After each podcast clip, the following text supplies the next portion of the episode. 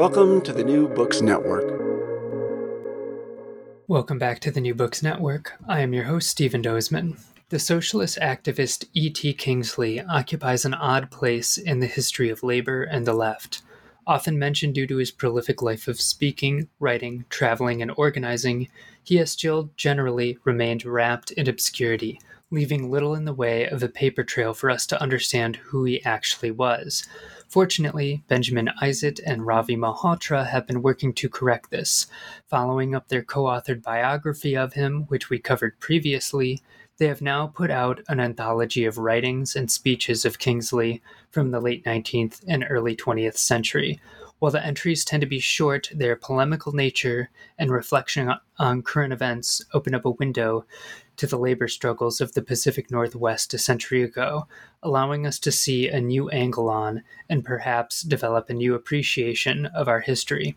Ravi Malhotra is a professor in the Faculty of Law at the University of Ottawa. Benjamin Isitt is a historian, author, and legal scholar in British Columbia. Ravi Malhotra, welcome back to the New Books Network. Thank you so much for having me back. Yeah, so I always like to have guests introduce themselves at the beginning of episodes. So could you maybe just tell listeners a quick uh, word about who you are, what your work and research tends to focus on, and maybe say a thing or two about your co-editor today, Ben Isitt, and maybe a bit about how you two met or first encountered each other. All right, try to unpack that. I'm Ravi Malhotra.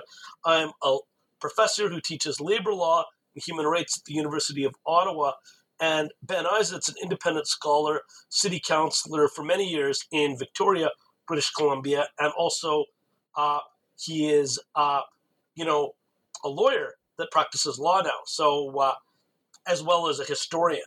So, uh, I bring to this project, uh, and there were a total of three books uh, on E.T. Kingsley in different ways, and Ben brings the historical aspect. So we started off with an anthology, Disabling Barriers, that collected work around disability history.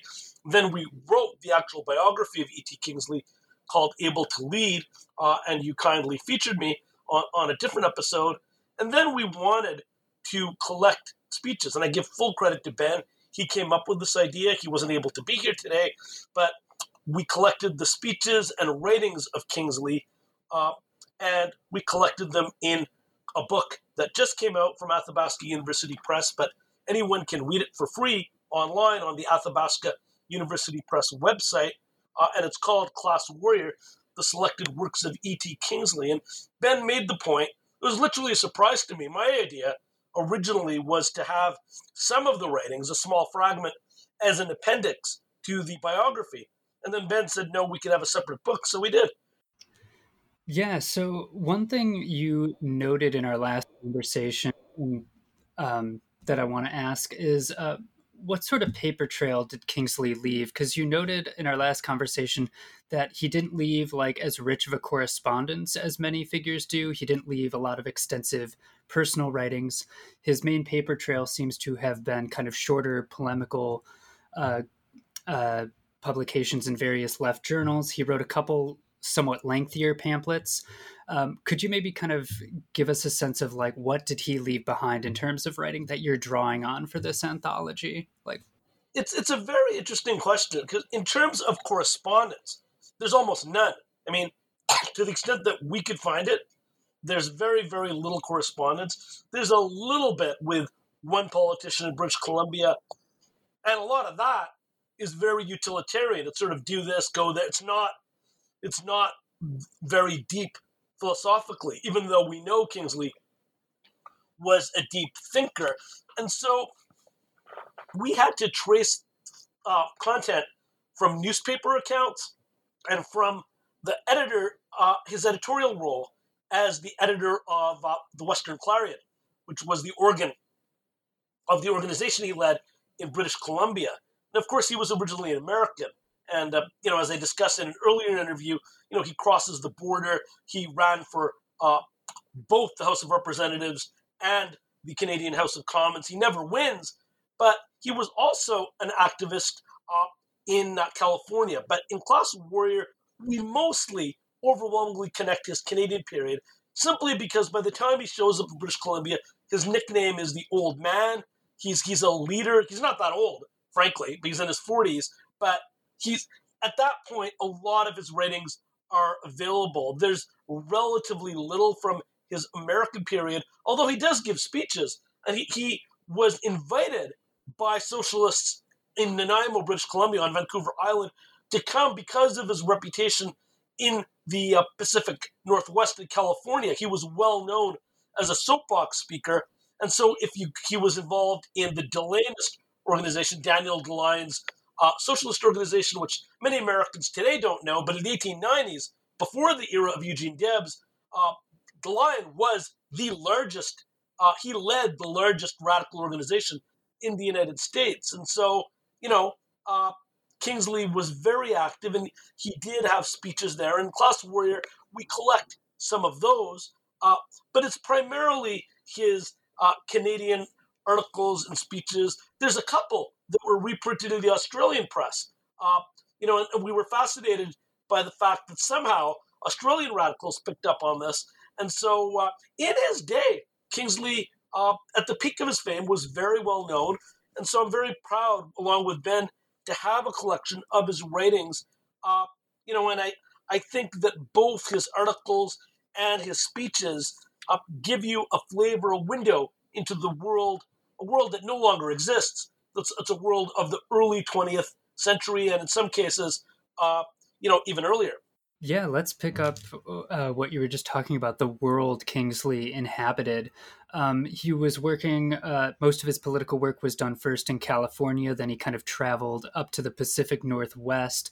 Um, one question that might be worth addressing is what socialism meant at the time to people working kind of under that umbrella, because it's meant so many different things to different people. Um, when we say Kingsley was a socialist, or we could even say a Marxist activist or politician, you know, what would that kind of entail that might maybe kind of be different from what it is often meant today? Such a good question. I mean, uh, Kingsley uh, has a story. It may be an apocryphal story. It's hard to verify these things, but the story is that when he had his accident as a brakeman, and I talked about this in the earlier interview, he uh, becomes a double amputee, that he read Marx while convalescing uh, in a Missoula, uh, Montana uh, railway hospital. There were so many injuries at the time. Railways operated hospitals. Is the story true? Well, quite honestly, you know, it seems far fetched. Simply, if you look at the when translations of Marx were available, leaving aside how it got to Montana uh, in 1890, which was, I think, just recently admitted as a state. It wasn't even a state, I think, until uh, the 1880s. So you talk. It seems like there might have been a little bit of pr- promotion on the part of Kingsley that the story is apocryphal rather than strictly accurate. But Kingsley had a very orthodox version of socialism, and we talk about it in this book class warrior, but also, or in, in, the, I mean, it comes out in the collection. Of course, Ben and I do have an intro that where we describe this, uh, as does a foreword by the wonderful Canadian historian uh, Bryan Palmer, who generously contributed. But what I would say to answer your question, Stephen, is that it's, it's an impossibilist version, which means reforms, uh, sops to the system are impossible. And that's a very different version from, say, uh, many people in uh, the American Socialist Party that Debs led that was much more about working within the system. And after the First World War, and Kingsley lives until 1929, that becomes social democracy. And it's a little bit ambiguous what Kingsley feels about the rapid changes in the First World War, the Great War, as it was known then, and the Russian Revolution. But it seems clear that he always maintained a radical position, even though he joined a formation at the end of the First World War in British Columbia, the Federated Labor Party, that went off after Kingsley's death in a more social democratic direction. Kingsley, as a very old man, runs for office in, uh, for Parliament in Canada in 1926, one last time. And I think that if you read the book, you read the writings, and read the speeches, you'll see that his vision of socialism is is very orthodox, and that he's he's very much focused on class politics to the point that, you know, there's positions that nobody in the modern world would defend today. So he's not particularly a supporter of women's suffrage. He sees that as a distraction from the class struggle. It's a very unblemished, uncompromising uh, version of socialism. And I think he imported a lot of what he learned from De Leon. Even though he breaks with De Leon, I think he imports a lot of that into his politics uh, in uh, British Columbia. So one, one of their slogans was no compromise, no political trading. Uh, that's one of the slogans of his party, uh, of which he was a central leader. I think that gives you a, a sense of how he thinks. Yeah, to tease this out a little bit, um, you mentioned impossibilism uh, as opposed to like a more reformist approach to kind of class struggle and revolution. Um, and one question uh, I think you bring up in your introduction, or maybe Bryan brought it up in his foreword, was the question of unions. So Kingsley would often speak somewhat critically of unions and kind of antagonistically, uh, but you and I say argue that uh, a more nuanced kind of approach to uh, both his words as well as his practice, um, you know, should push us away from thinking that this is uh, maybe kind of an ultra leftist or uh, more sectarian approach, and instead that you know this is maybe uh, part of his kind of rhetorical style. Um, he was often known to uh, be somewhat kind of witty. He would use humor, sarcasm. Um, you know, could you maybe speak to uh, you know his style uh, and how that might kind of, if you only read the writings without knowing about his background and his context, you might kind of get the wrong impression. Could you speak to that? Oh, sure. So yeah, he had a he had a very keen wit, you know, and uh, I can't do justice to it. The readers will have to read the book to give you a, a full sense of the flavor. But I think what you said is accurate. I don't think the idea here is that we have someone who's extremely dogmatic. It's irrelevant, and yet we wrote three books that in various ways deal with it. I think it's more that the practice of the organization was actually nuanced. It was creative at times. I can give you a specific illustration. Uh, you know, this shows, I think, dynamism and flexibility. So, like in the United States, uh, when he was in California, both California and British Columbia had a lot of repression of free speech. A lot of Americans would find that surprising. Peaceful free speech. The First Amendment jurisprudence doesn't take off until many decades later. It's a different era. And so, although a lot of historians associate that with anarchists, in fact, Kingsley led uh, his organization in California led one of the first free speech fights, and almost no historians that we could find, with very very few exceptions, really talk about this in the 1890s. And this continues when he comes to British Columbia and he imports these ideas. So when I to answer your question, the example of flexibility, sort of the nuance, is when they were repressing free speech in British Columbia, the municipal ordinance would prohibit uh, political demonstrations on the streets, but it was biased. If you were uh, promoting the ideas of Christianity or Jesus Christ through the Salvation Army, this, the government would allow religious figures uh, street preaching, but they were suppressing socialists. So people in the Socialist Party of Canada said they would go into this body of water called English Bay off Vancouver, and they would sell their radical newspaper from the, the raft in the bay because it's technically it's not violating the municipal ordinance, uh, the uh, the municipal bylaw, I should say. You know, so uh, I thought that's an example that the I think the rhetorical style is simply Kingsley's way of speaking. He used humor to get across his point. You know, and uh, the, we start off our our uh, our book in uh, able to lead with an anecdote. You know about a, time when he's debating other people and uh, he tells a story of uh, how the other speaker made fun of Kingsley's baldness. He's a bald man, and Kingsley says, "Well, you know, this uh, uh, this other man says uh, I'm bald." And I'm paraphrasing here. He expresses it much more colorfully. He says, "Every you can see my baldness every time I take off my hat. My opponent, his kind of baldness, you see every time he opens his mouth."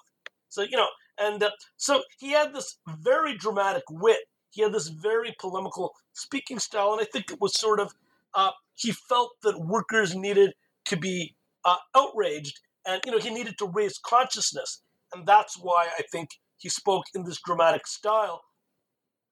And it's true though, the point you're making about humor, this is an era before television and radio. So a lot of it, I think, doesn't communicate the same way in print. There actually, a lot of the polemics were meant to be funny to get the audience going. And you'll see the newspaper coverage is very different because newspapers were actually written in a very different way. There's a lot of verbatim coverage of meetings, and that's because there's no radio coverage, there's no TV coverage. So newspaper accounts were extremely detailed. And so you'll see in newspapers, and this is one of the ways we were able to prepare this book, is the fact that newspapers will actually reproduce political speeches at meetings in full. Uh, and that's something that just isn't done today. But in those days, it was.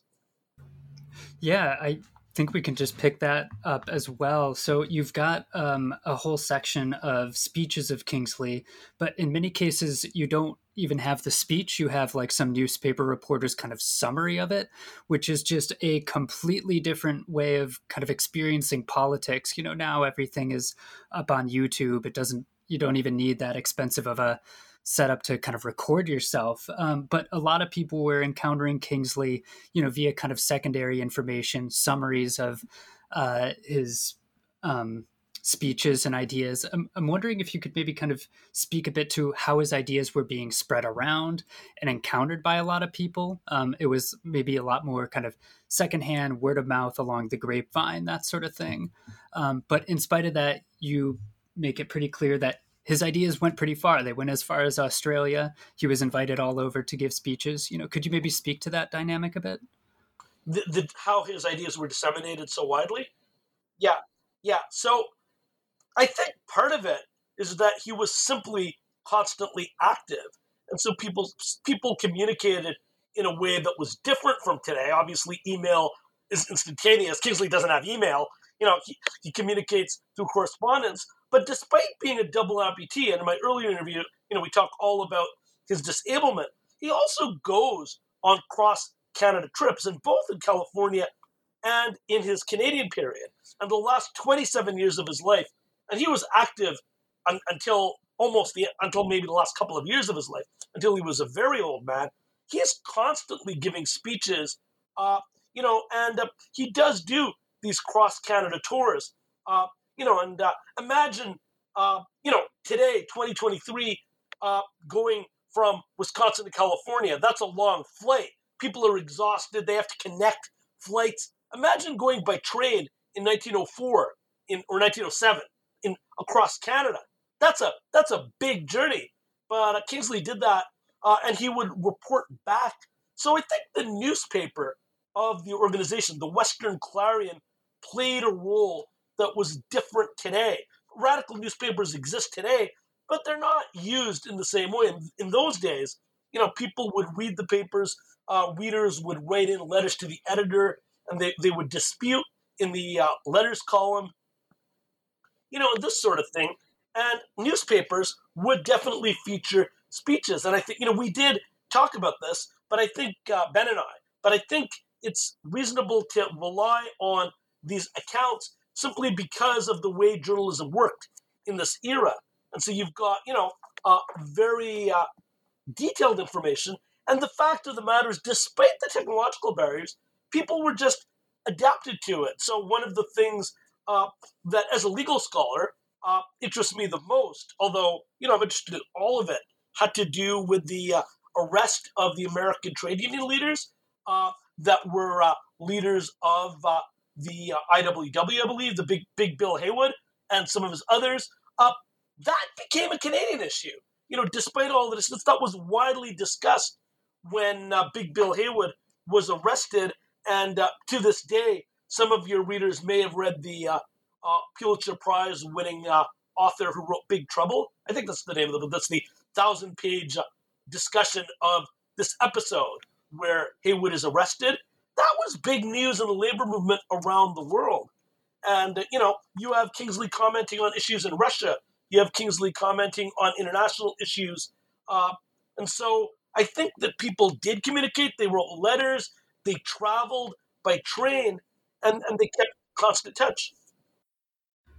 Yeah, um, picking up the remark you made about Haywood, um, you argue that um, in your introduction that this, among other things, uh, Kingsley responded to with various writings, um, and that they're really important historically because uh, you can see in these moments the nature of the state starting to change, and particularly in terms of uh, security. So, we talked a bit about this in our last conversation. The state started to kind of consider monitoring its own citizens for subversive activity as a crucial part of its own uh, activities and responsibilities. Um, that uh, is kind of a change that's happening in the late 19th and early 20th century, and that often comes down uh, in the hardest terms on like labor organizers and union organizers like Kingsley. Um, could you maybe speak to that um, and what some of King- reading some of Kingsley's writings helps us see, you know, in terms of that transition? The transition of the security state. Yeah, yeah.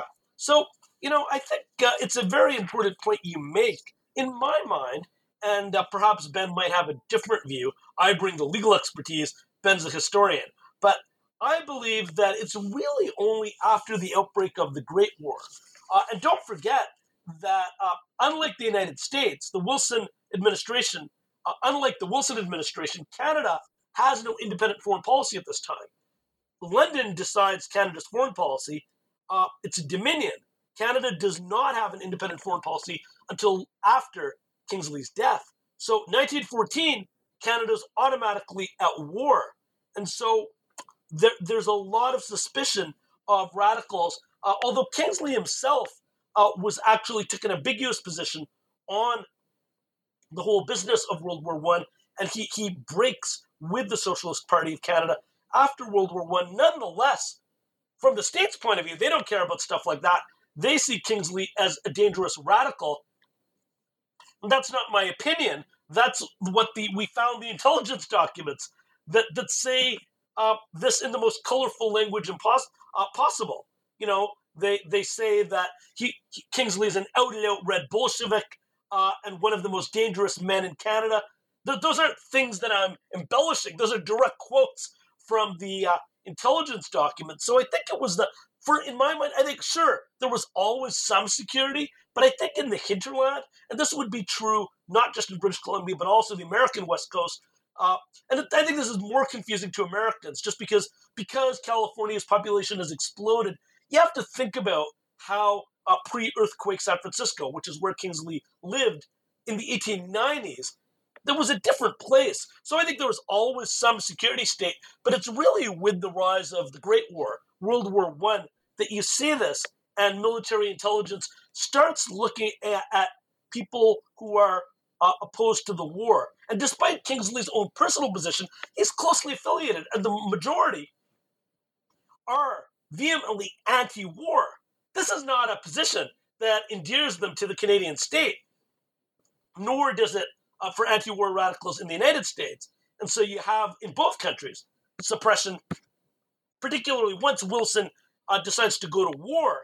And so you, at the end of World War One, you've got uh, repression of Reds in both countries, where you know, and there's a, the mass labor radicalization, and the Socialist Party of Canada plays a role in that in the famous Winnipeg General Strike, uh, you know, which is a, a big now it's not near uh, British Columbia, but nonetheless the intellectual ideas I think go there, and I would simply say that I think the state, uh, you know, uh, increased over time, and uh, you know, but this did not stop somebody from like Kingsley from continuing to write.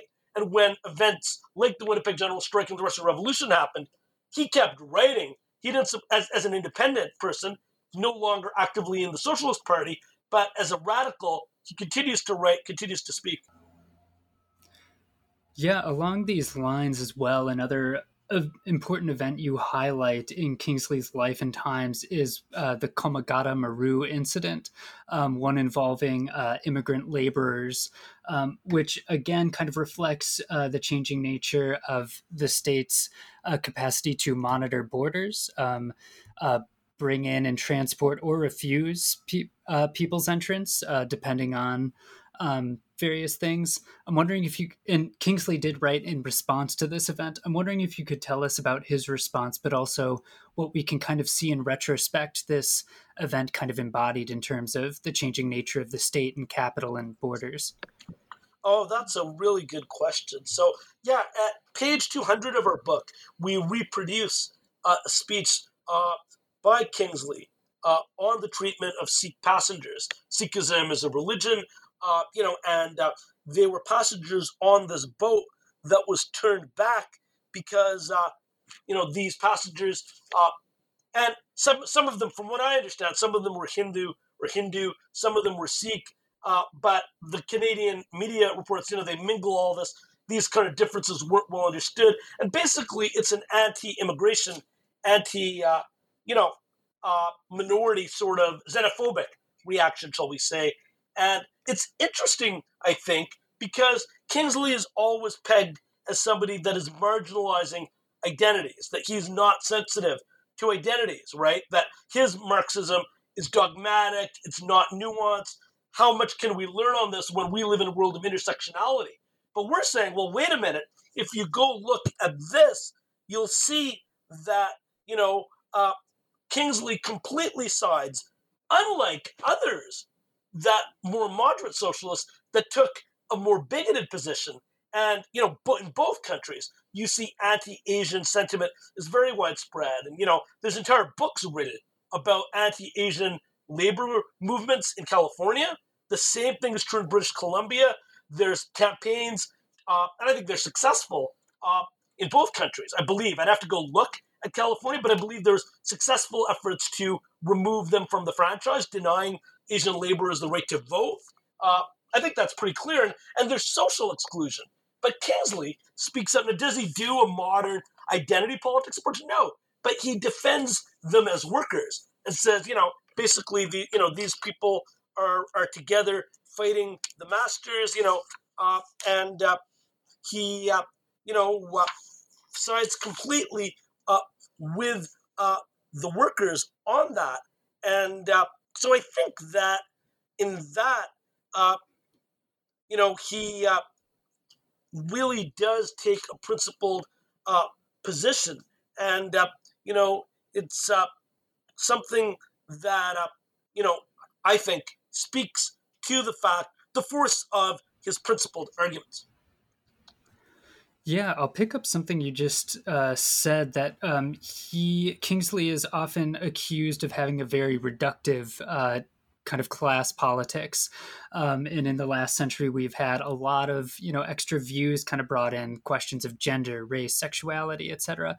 Um, and it's also kind of ironic given that Kingsley was himself disabled. Um, and then you could add throughout the United States and Canada, there's the question of Indigenous rights, um, from which uh, British Columbia is not immune from that kind of questionable history. Um, I'm wondering if you could kind of speak to, uh, you know, this uh, very kind of uh, focused uh, vision of class um, as opposed to kind of the more uh, interdisciplinary approach that you know a lot of leftists have tried to pick up and um, you know you kind of wrestle with whether or not this counts as like a vulgar marxism or if there's maybe something we can learn from it. Um, you know could you speak to that? Oh so the intention of the books that we've written is not to argue against an intersectional approach. It's simply that kingsley is fascinating in the approach that he takes and that, that it's more nuanced in how he articulates. And honestly, we as we talked in the earlier interview, we were interested in how his disablement affected his political activism. It's not intended to apologize uh, for his vision on some questions. You really cannot defend Kingsley. You know, on things like women's suffrage, and you know, his vision is not something that's always sensitive. But what I would say is that the uncompromising nature in an era of globalization. And I don't want to be melodramatic, but you know, many commentators often would say, I'm, I'm someone, I just recently finished reading all three volumes of Capital, the magnum opus of Karl Marx. Uh, and so some people would say, and I would concur with them, that if you take a look, particularly at volume three of Capital, the trends of globalization that are discussed or the, the spreading, he does, Marx doesn't use the word globalization, but you know, the concepts of Capital, the volume three of Capital is actually more salient in 2023. The book is weird, but it was weirder in the in the 1860s than it is today. It's difficult to read, it's complicated, And you can say the same thing about Kingsley, that is, his actually uncompromising vision is more relevant today because in 2023, you have whatever term you want to use. You want to use to proletariat or you just want to say workers. The jargon doesn't matter. But corporate power is probably more concentrated, more solidified than it was at the time Kingsley was injured in 1890 than it is in 2023. So, in that sense, I think that the relevance is there. That doesn't mean you t- nobody here, uh, Ben and I are not advocating you take the ideas wholesale and apply them in modern conditions. But as someone, I think, that has a vision uh, in that sense, I think his views are more salient than ever, more relevant today than they were uh, in the 1890s. Yeah, I, I guess I'll ask um, then what do you think Kingsley has to offer in terms of like maybe kind of shifting our focus back towards class power and class struggle? Um, you know, you're kind of uh, arguing still for like um, a Marxism or a leftism that incorporates these various forms of identity, but then Kingsley maybe kind of can offer kind of a corrective to an overemphasis on those forms of identity at the expense of a class struggle politics. Um, you know, do you, do you see him kind of offering that kind of reminder of what can what can be uh, done there? Well, you know, as I, I think it's simply the example.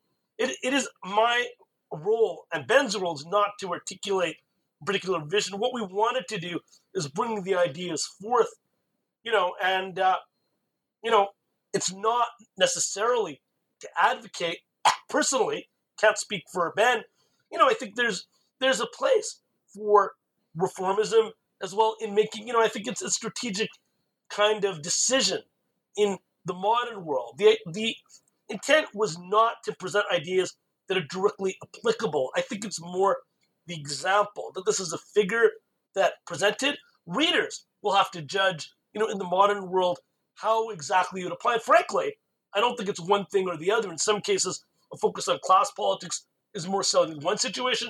In others, there may well be a, a, a place for campaigns of reform, but also I would suggest that if you look at the practice of the organization Kingsley led, despite the rhetoric, I think that at the time that that's actually what they did in practice. In building an organization, uh, uh, you know, you always have to deal with the real world. And there were examples of flexibility in order uh, to sustain them. And there were continuous debates within the organization of people that wanted to engage more with unions, not just dismiss them as reformist sops. Uh, you know, Kingsley definitely was on the more orthodox side of it, but the people he worked with had a range of positions. And so I can't say that one or the other is best. It's going to depend on the context, I think. Mm-hmm. So, so you're saying there's kind of a way we need to learn to like maintain flexibility in practice while maintaining principle, uh, kind of a, having a principled backbone that kind of holds us together well. That's one way of looking at it. You know, it's a. I, I don't think that you can have a historical text that answers all your questions. Kingsley doesn't write about the ecological crisis because it's an issue that comes after his time, right? So he writes about the issues that were facing workers in his time, and the, the political period he's active in is from 1890 uh, until like by the early 20s, he's really winding down. And so we never, you know, he says some things about Lenin and Trotsky, uh, you know, he, and he, he praises them, but he doesn't, he never formally joins the official Communist Party, and unlike many of his younger comrades.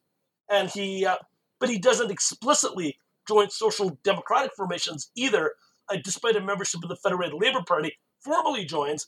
But all the evidence we see suggests he still retained radical positions up to the end of his life. It seems like, you know, and so there's a, but that's simply the fact that uh, people, when they examine the work of somebody like Trotsky, for example, one of one of the things that happens is people die at the wrong time, right? And so you, you don't. You, what does Trotsky think about World War II? We don't know because he he's assassinated, and so you know the same sort of thing. What would Kingsley have thought of the Second World War and the Great Depression? We don't know because by 1929 he's dead, and so as the debates in the Soviet Union pick up, Kingsley is not part of that, and we, we can only speculate. But he's really a man of an earlier time. And he's, in many ways, despite his writings coming from the 20th century, what I would argue is that because he was so old, uh, in many ways, he's a man of the 19th century that lived on. His formative experience, his disablement, is in 1890. His, he cuts his political teeth in California in the 1890s. And so he's, to, to a large extent, I don't know to what extent he's constantly adapting. People often get fixed in their positions. So I think as he got older, he remained a man of the 19th century. But nonetheless, I think his, his writings and speeches provide important insights to understand labor history and lessons, broadly speaking, uh, for today. Yeah, you mentioned um, Lenin and Trotsky and the Bolshevik Revolution. So when that happened, that obviously sent shockwaves throughout the entire world, especially leftists and labor organizers. And Kingsley himself wrote a few pieces on that and spoke on it.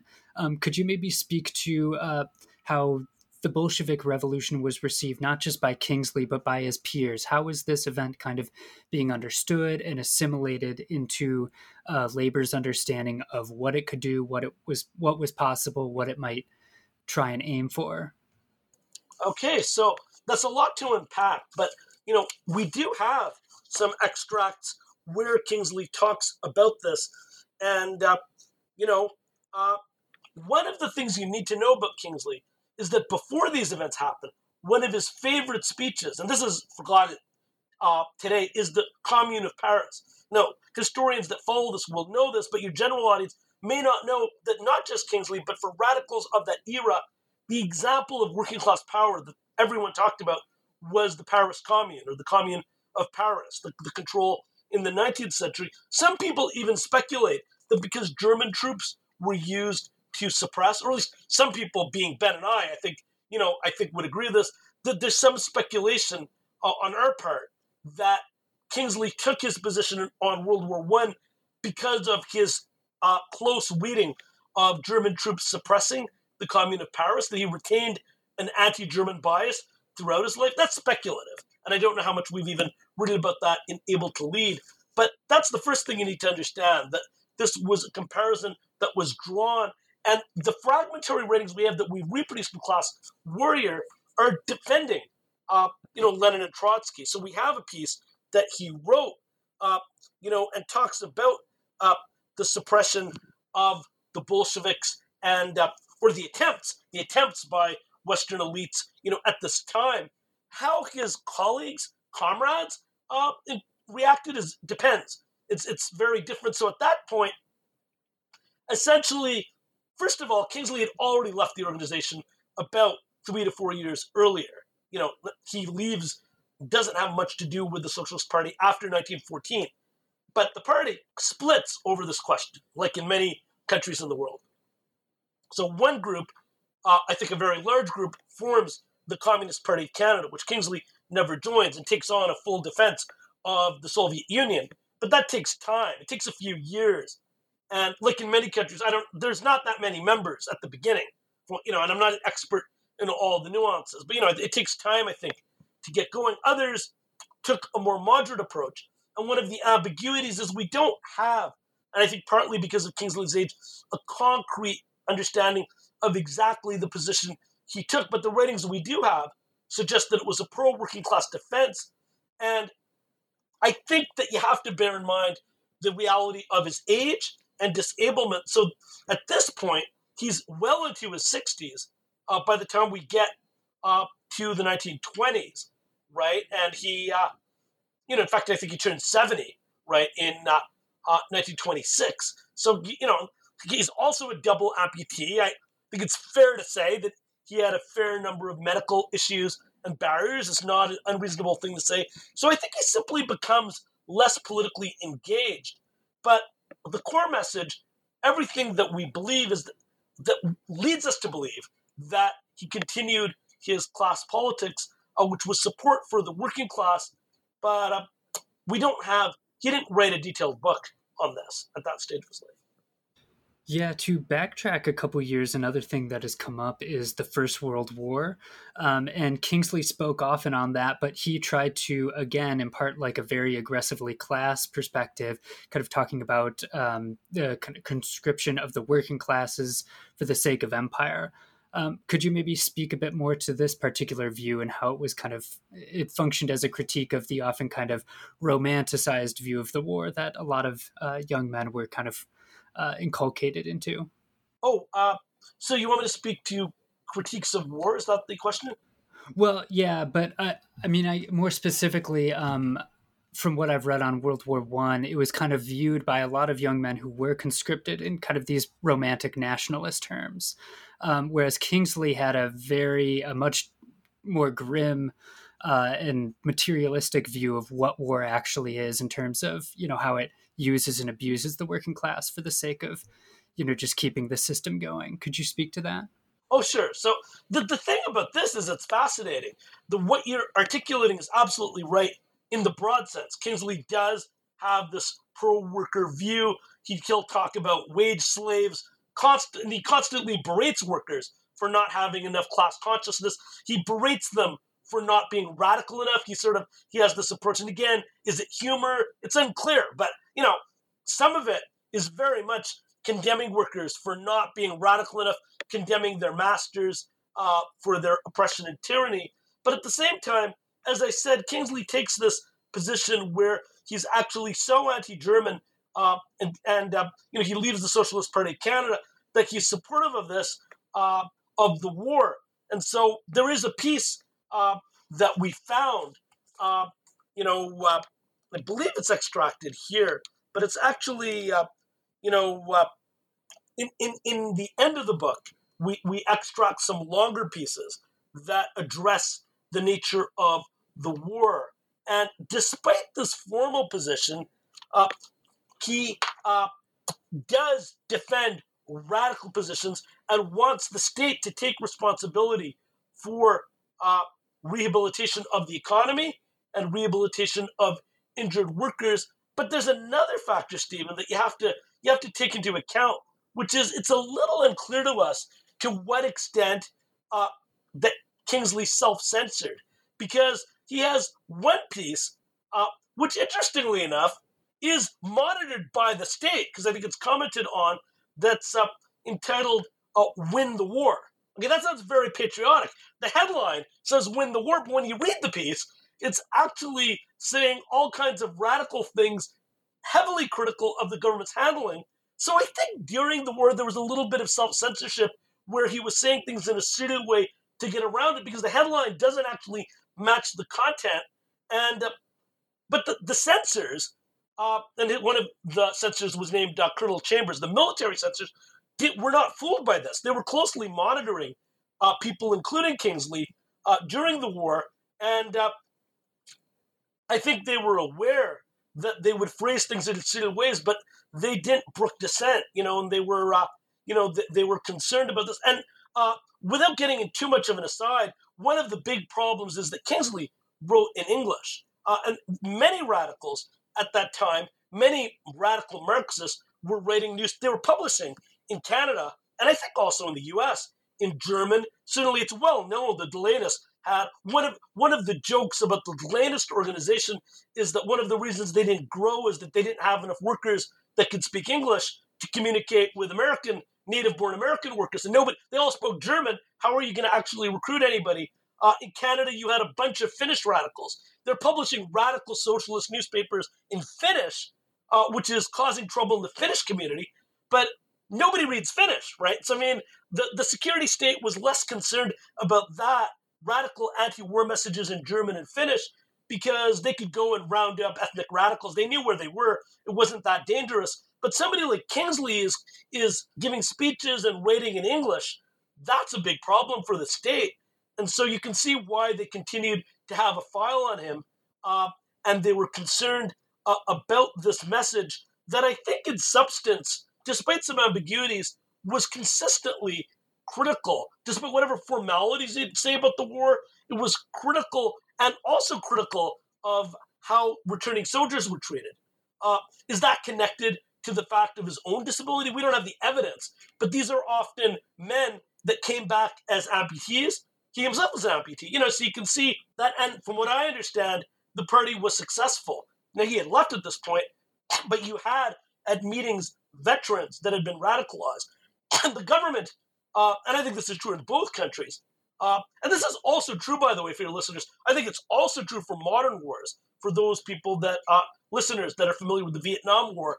The governments of the day really, really dislike radicalized veterans because they, they see them as particularly threatening uh, because those are people that are injured for their country. You cannot say they're unpatriotic because they're veterans and they're coming back and saying they're radical and not to believe the government, that the government's lying about what's happening on the front lines. That's a powerful message. So I think you've got, but in the last part of our book, uh, Class Warrior, we do reproduce some documents around that, which I hope will be useful for your listeners. Yeah. Yeah. So to kind of tie this uh, conversation together, so one thing I appreciate about everything you've been saying and everything you say in the introduction is that often when uh, engaging with Kingsley, you're kind of wrestling with certain things you're maybe ambivalent about or um, trying to kind of see what can be salvaged, what sort of limitations he might have because of his time and place. Um, beyond just completing our historical record, what do you hope people, particularly on the left, who come to your work and start to rediscover Kingsley in his world? Are there any things you hope they uh, maybe are able to learn or just forced to productively wrestle with uh, in terms of like perspectives on class, race, um, you know, politics, capitalism, etc.? Like, what what I like about your animation reanimation of Kingsley is that you're kind of more trying to get us to wrestle with the questions he wrestled with, not simply say he is the one who we actually need to bring back to solve everything. Could you speak to kind of how you hope people engage with this work? I think it's the, the core message is that it the uncompromising vision. And so I want to be clear. I mean, I, I think, you know, neither Ben nor I, I think I feel comfortable saying that you know, endorse Kingsley's specific ideas as a course for action today. You know, those sorts of issues need to be discussed in the contemporary conjuncture with activists for today that will build on their own experiences. It's more the idea that he's so uncompromising at a general level, that he was so eloquent, and that it's it's a life lost. In the earlier book, we're interested in his disablement. He was a disabled man that you know was able to speak out. That is also interesting. It's less present in Class Warrior, and the fact that he was such a gifted writer, such a gifted orator. And uh, some people are good at speaking, some are good at writing. Relatively few people are both great orators and great writers. And he was both, quite clearly. And so I think it is not the specific ideas as a guide for action. That's not really the purpose of the book, but it's more that, that he uh, had these ideas and these ideas in the course of labor history, I think have been lost. He's a lost figure. Uh, and, you know, I don't want to uh, exaggerate the importance in any way, but I'll, I think I said this in my earlier interview. Maybe it's a nice way to leave off. It's a, the lost nature is important to me. I think that the idea that you you have a figure and you bring back their life. My friend who just died recently, Jeffrey B. Perry, wrote a two volume biography of Hubert Harrison. And when I first started this project, uh, Hubert Harrison was an African American thinker. He lived roughly around the same time as Kingsley. He was an African American, came from the Caribbean. He was completely lost. Uh, you know, in many ways, he's different from Kingsley, but he was also a radical. He was in the Socialist Party, completely lost from history. In some ways, and here I'm speaking for myself, I was inspired by Jeffrey Perry's uh, books on Harrison in that he brought someone back and he was able to show this and so I, I hope, if anything, that readers are left with is sort of the uh, fact that we're bringing to life a voice uh, who had basically been erased. Uh, remember, he'd been forgotten, he'd been lost to memory, and he'd been estranged from his family. So I don't think there was anyone to promote him later. So for all those reasons, Kingsley, I think, deserves to be remembered. Yeah, that's a good note to end on. So, as a final question, I always like to ask, uh, guess what, if anything, are you working on now? Are you and Ben continuing to collaborate on anything, any more Kingsley work, or are you kind of moving on to new projects? I'll answer that in two parts. So, well, there is one last thing, one final thing we're working on, which is getting Kingsley's capsule biography in, in a book called The Dictionary of Canadian Biography. So, in the arcane world of Canadian historians, getting a public figure into that is sort of an accomplishment because then that person will be remembered. And I think uh, it's, it's a big deal in historical circles to get a historical figure into the Dictionary of Canadian Biography. It requires a certain level of geekiness to understand that. But, you know, in, in the historical world, that's important. Uh, in terms of my own work, uh, right now I'm very slowly working on a book on the radical philosopher Cornelius Castoriadis and his uh, uh, work on, I'm applying his theories to the philosophy of time and uh, applying that to the situation of workers with disabilities. And so I've got a government grant to interview workers with disabilities, uh, and it looks at what, we, what disability scholars call crip time. And so I've got a book project uh, and a book contract, you know, with Bloomsbury. And so someday soon, I hope to have uh, the opportunity when it's written to promote another book. So, uh, but that's what that's what I'm working on, Stephen. Yeah, that sounds really interesting and a great kind of jumping off point from what you've been doing. So we'll look forward to that. Um, in the meantime, Ravi Malhotra, thank you so much for coming back. Thank you for having me.